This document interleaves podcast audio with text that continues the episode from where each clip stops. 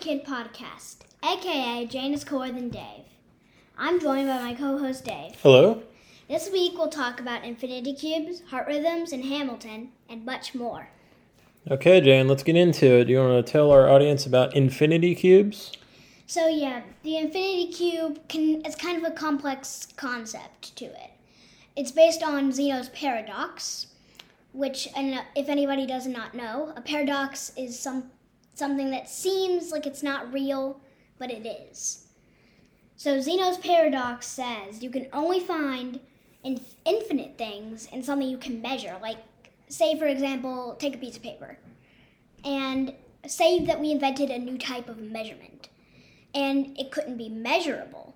You see, there could be infinite numbers depending on how small it is. There could be infinite numbers of this measurement inside of this one paper. So you can only find infinite things and finite things, which is something you can measure. And what's a finite thing? Something you can measure. So if I had a number one Mm-hmm. and you had a number 100, what would be in between those? Two zeros. Or 90. What about on a number line? On a number line, it'd be a lot of spaces. So let's make it bigger. If I started at one end of the galaxy Mm-hmm. and you were on the other end of the galaxy, Mm-hmm. how would we measure the time and space between us? by using maybe rulers, but that'd take a long, long time because space is technically infinite. So there's technic and space would keep moving us in different directions. So technically, there's no actual way we could do that, technically speaking. And do some scientists get mad when that happens? Yep, like they get mad because, well, if we can't grasp the concept of infinity really well, then why are we spending so much time studying it? And funny joke that I thought was, it's irrationally mad. hmm Very good. So tell us about your science fair project. So my science fair project was the Infinity Cube. Did a whole PowerPoint presentation, about five minutes, I'd say. And it's this little cube. We can't actually show you because it's a podcast. But it has um, a keychain light, but it, it sees like a bunch of an infinite lights in the one cube. But really, we only used one light. How is that possible? So if you hold it up to the light, you're going to see just an endless string of lights, right? Right. Maybe not endless because you can somehow see the end of it, but it still is infinite. And so how does that work? It works because we have a bunch of mirrors around the box that are connected, and there's a keychain light attached to it, and this is kind of scientific here. But there's photons from that light, let's just call them light particles, and they love and to bounce off of anything smooth and shiny, like our mirrors. So they'll keep bouncing off of them infinitely because there's many, many, many, many, many photons. So we see an image of infinite lights, but actually we only used one light to make it. Very cool.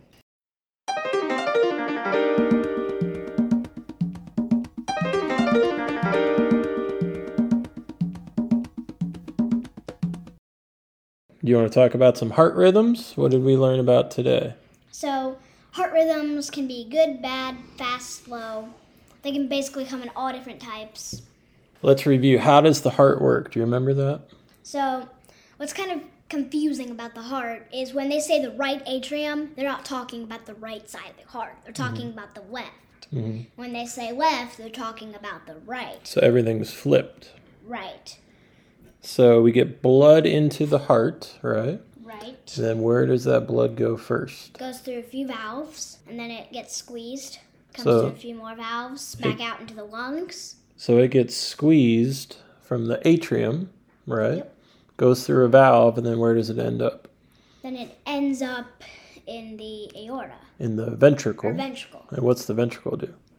The ventricle pushes it hmm out into the aorta, I'm pretty sure. Well, before the aorta, that blood needs oxygen. So Oh, right. It goes to the lungs first. That's right. And then after that, it comes to those other two tubes. I forget what they are called. But then it comes back up out into the aorta, which pumps it to the rest of your body. hmm And why is that important? Because every part of our body needs blood, especially our brain. hmm Because if our brain loses conscious, which is what happens without blood, we're technically dead. hmm Because if you don't have your brain, your heart won't pump, which means your lungs won't breathe, and then technically you're dead. So not a good situation, right? No, not at all. So what happens in do you remember atrial fibrillation? What happens to your atrium? Remember the word quivers? it kind of, Mm-hmm. I, I can't really describe it. Hard to just hard to describe on a podcast. Yeah. Like I'm doing it right now, but you can't see it. So how we learned about the difference between electricians and And plumbers. And the old joke is if you're going to the heart place, you need the electrician or the plumber? Mm-hmm. So what's the difference with your heart? So your heart does two different jobs. One is it kind of plumbs it, and the other it electrics it. And there can be problems with both of them. But if you don't find which one mm, that you need to fix, and you fix the wrong one, it's already good, then it, nothing will work. Because if you give a plumber a light bulb and say, put it back up, they're not going to know how. hmm But if you give an electric electric person- Electrician. electrician, a if you give them um, a plumbing their plumbing job, they can't do it. hmm So what part of your heart and your body is plumbing? Your heart is plumbing, So you don't have water. What do you have? blood. blood. So that blood has to go places. Now, what happens if that blood gets stopped up somewhere? Or what happens if that blood is too thick, too sugary? It can lead to bad health problems.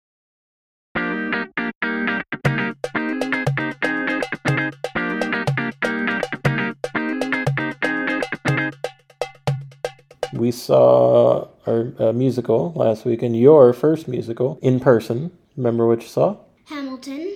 And what'd you think? I thought it was pretty good. It wasn't the original version, No. so it was it was kind of different. hmm But it, I think that was really good for just like some like almost kind of adults doing that. So most people have heard of Hamilton, but there, of course, there are some people who have not heard of Hamilton. So if you had to describe the play, uh, let's say in less than twenty or thirty words, how would you describe it? So Hamilton is a Broadway play by Lin-Manuel Miranda, and he made it to where it's a historical musical with rhythm, music, stuff like that. And it also has historical work to it, like it's actually in real history. hmm Like it's it's really good. And in real history, what did Alexander Hamilton do? He made the financial bank. Like they had a bunch of things where it wasn't really actually bad, like good at all. So he was the first secretary of the. Do you remember? Treasury. Treasury. That's right. Thomas Jefferson was Secretary of State. hmm So Hamilton is considered one of the founding fathers of the country. But he was in the 1900s. He was one of the less known founding fathers. hmm For some reasons, maybe because he wasn't president, hmm or maybe just because people didn't like him that much back in that era. So he was definitely overlooked because, as you said, he wasn't president. He wasn't as famous. Um, of course, this musical has made him a Very lot more well known. Yeah, like he's one of the like most well-known and appreciated founding fathers still to this day. hmm And another thing, speaking of Lin-Manuel Miranda, was he made a bunch of other Broadway plays, but the only thing that went really successful when he made it was Hamilton, the Mhm. Broadway play. But he did make some other movies, which are musicals. Some some are musicals, some are just stories with music, but they're really good. You should go check them out. So, what was your favorite part of Hamilton? I think my favorite parts were probably the cabinet meetings. Oh, those are fun. Yeah. I know they were really funny. So, how would you describe that to the audience? They don't have meetings. What do they do? like they're just like talking like there's george washington and like hamilton and jefferson i'm pretty sure Mhm. are having like with It's a rap battle. yeah it's like a rap battle technically but it's over real history. One of the funniest parts or what i think some people might not get it. I mean i think it's kind of funny. Um like you sure you want to ask him that? He's just gonna say um, do whatever you want i'm super dead. It's really funny. So, do you think politicians today should have rap battles? no. No. I, it was just for entertainment, but it actually does have some good to it. But there's two rap battles. hmm The one that I thought was really funny was the second rap battle. hmm What was your favorite song? I think my favorite song was probably the uh, first song. Oh, the very first. Yeah. And then I guess my second favorite would probably be uh, what was that? The mm, I forget it. King George. no, not that. That was one. my favorite. Yorktown. Oh, Battle of Yorktown. Yeah, that's or really the good. The world turns upside down. Mhm. which- Whichever one. I think they're all good. I thought they did a really, really good job. Yeah, that like the first song, like believe it or not, took them one year. Oh yeah, it took a long time to write that. So, in addition to Hamilton, you also saw another masterwork of arts and culture. You saw your first spaghetti western from 1968, The Mercenary. The Mercenary. Not very many seven-year-olds like myself can say that. I think you might be the only seven-year-old who can say that. I don't know, but maybe there are a few. Like the world's uh, pretty big. I would, I would love to meet those other seven-year-olds who have seen The Mercenary. So, tell us about The Mercenary. it's one of those rare westerns that's actually like funny.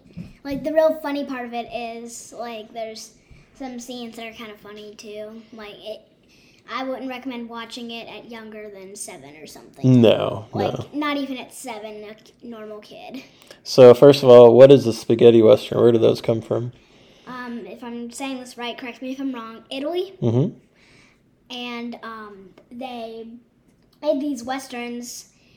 And the mercenary is one of the less violent ones. Like you actually don't see anybody getting shot No, no. or getting hurt or whatever. Mhm. I mean, there are some things that are kind of scary though for some younger audiences. Mhm. So if you're like younger than the age, or maybe even like nine or ten, do not watch it- any of that. So you would need parental guidance at that point. Yeah, maybe even PG thirteen. hmm So Depending tell, on how if you don't get scared sure. at sure. like uh, in your teens. So tell the audience uh, what is the story of the mercenary? What happens? So the story of the mercenary, I think it's a really fun and funny movie. But um, what the story is, there's this um, quote unquote revolutionary hero, hmm Paco. Paco, and um, he's. It starts in the Mexican Revolution, but the very beginning is very rough. hmm But So Paco is a miner, right, and then he finds himself as a revolutionary. But technically he doesn't actually turn out to be one. 6 months later, He becomes a clown. clown. the So the whole point of the story is he goes from revolutionary hero to clown in the span of six months. And then there's another character who's trying to take advantage of the revolution, who is who is the mercenary, mercenary. otherwise known as Uh, Sergey. Sergey. That's right. I was testing you. I know. What was your favorite part of the movie? That, and then I kind of like that one thing. It's kind of funny. It's like right after he lets Paco win the battle thing, Mhm. then like he's just right off to get the, the mercenary paid. To get the reward. Yeah, So, what'd you think about the music in The Mercenary? it's really cool. It's kind of like they start playing one part of the song, then they stop it. Like the whole mercenary, the La Arena is the most played song in the mercenary, but technically there's a little bit of parts of it, hmm but really they actually don't work out. So, what's really cool is they build the song up little by little by little throughout the movie, and then at the very end, in the standoff scene, they play the whole thing. Do you remember the name of the composer? Mm, I forgot. Ennio Morricone. How did I forget that? And he's done probably hundreds and hundreds of movie soundtracks. All right, so you had the Hamilton and the Mercenary. How many stars would you give for each one? I'd give the mercenary at least four stars. Nice. What about Hamilton? Hamilton five. Uh, Hamilton was really good. Uh, it's kind of violent though. Like it has a lot of shooting in it. Hamilton? No, Oh, the Mercenary. mercenary, not Yeah. Hamilton. Dad. That's right. That Hamilton only has one shooting thing, but you actually don't see the. bullet Oh, the anything. duel. Yeah. Yeah, the, there's two duels, but you don't see anything. Oh, that's right. I forgot. There's a second duel. Yeah. Oh no, there was three duels. One was with Alexander's kid. Then the other one was with Alexander and And Aaron, Burr. Burr. And then the other one was Alexander and Burr on the same side, fighting. Um, you probably don't remember it, but it was fighting the general who was really. Oh, uh, Charles Lee. yeah. Yeah, that's right. He really was not a good general. He was not a good general.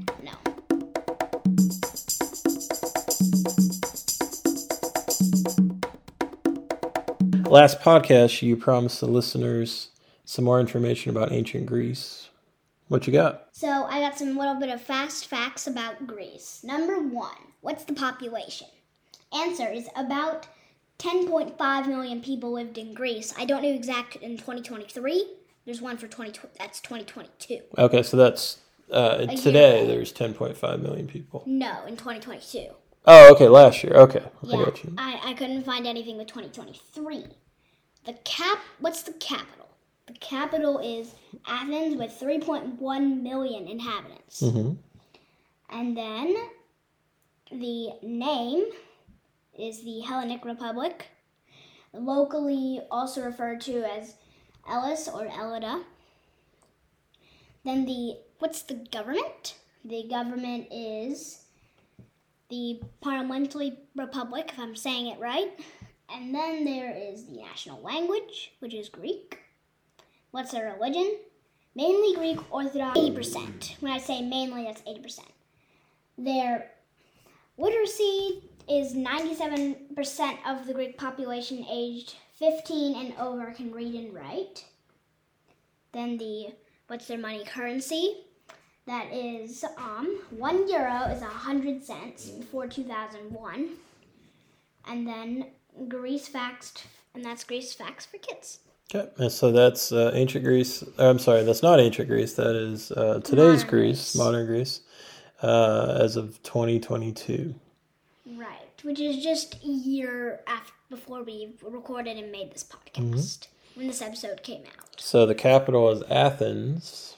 And do you remember who is the Athena. famous? There you go. You answered my question.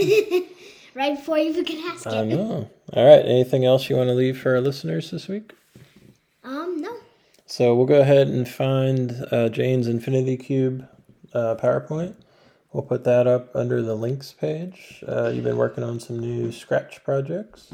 Yep, I finally finished my passion project. That's right. Took me about uh, four days. So, do you want to tell us about the Passion Project real quick? so the passion project is based on the hero's journey. What's the hero's journey for people who aren't aware with that? Um, the hero's journey is um, a type of story base where it goes from it's kind of like a plot mountain basically. Mhm. It goes from part one, part two, part three, part four, part five, part six, part seven, part eight, part nine. Mhm. What I'm saying. Is there a part? I think there's part eight, isn't it? Oh, there's There- dozens and dozens. Yeah. There's a lot, but mine only comes in eight parts, and it'll be in a studio called Passion Project 2023. Okay. So You can play those projects. Just make sure you press that. Click on the project, then press the green flag on your top right, or whatever top left, whichever one it is. so your Passion Project, your main character went through the hero's journey, Right. um, but they also went through some different games. Yep, that you can actually play yourself. Exactly. And those, then you coded all of those games, right? Yes, there's a Pong game, which is actually pretty simple coding. Mhm. Then there is a Platformer. platformer, and then another one is the make a trail. I need to figure out how to make it stop changing your character's color. And maybe you don't want that. And also, do you have a new YouTube video?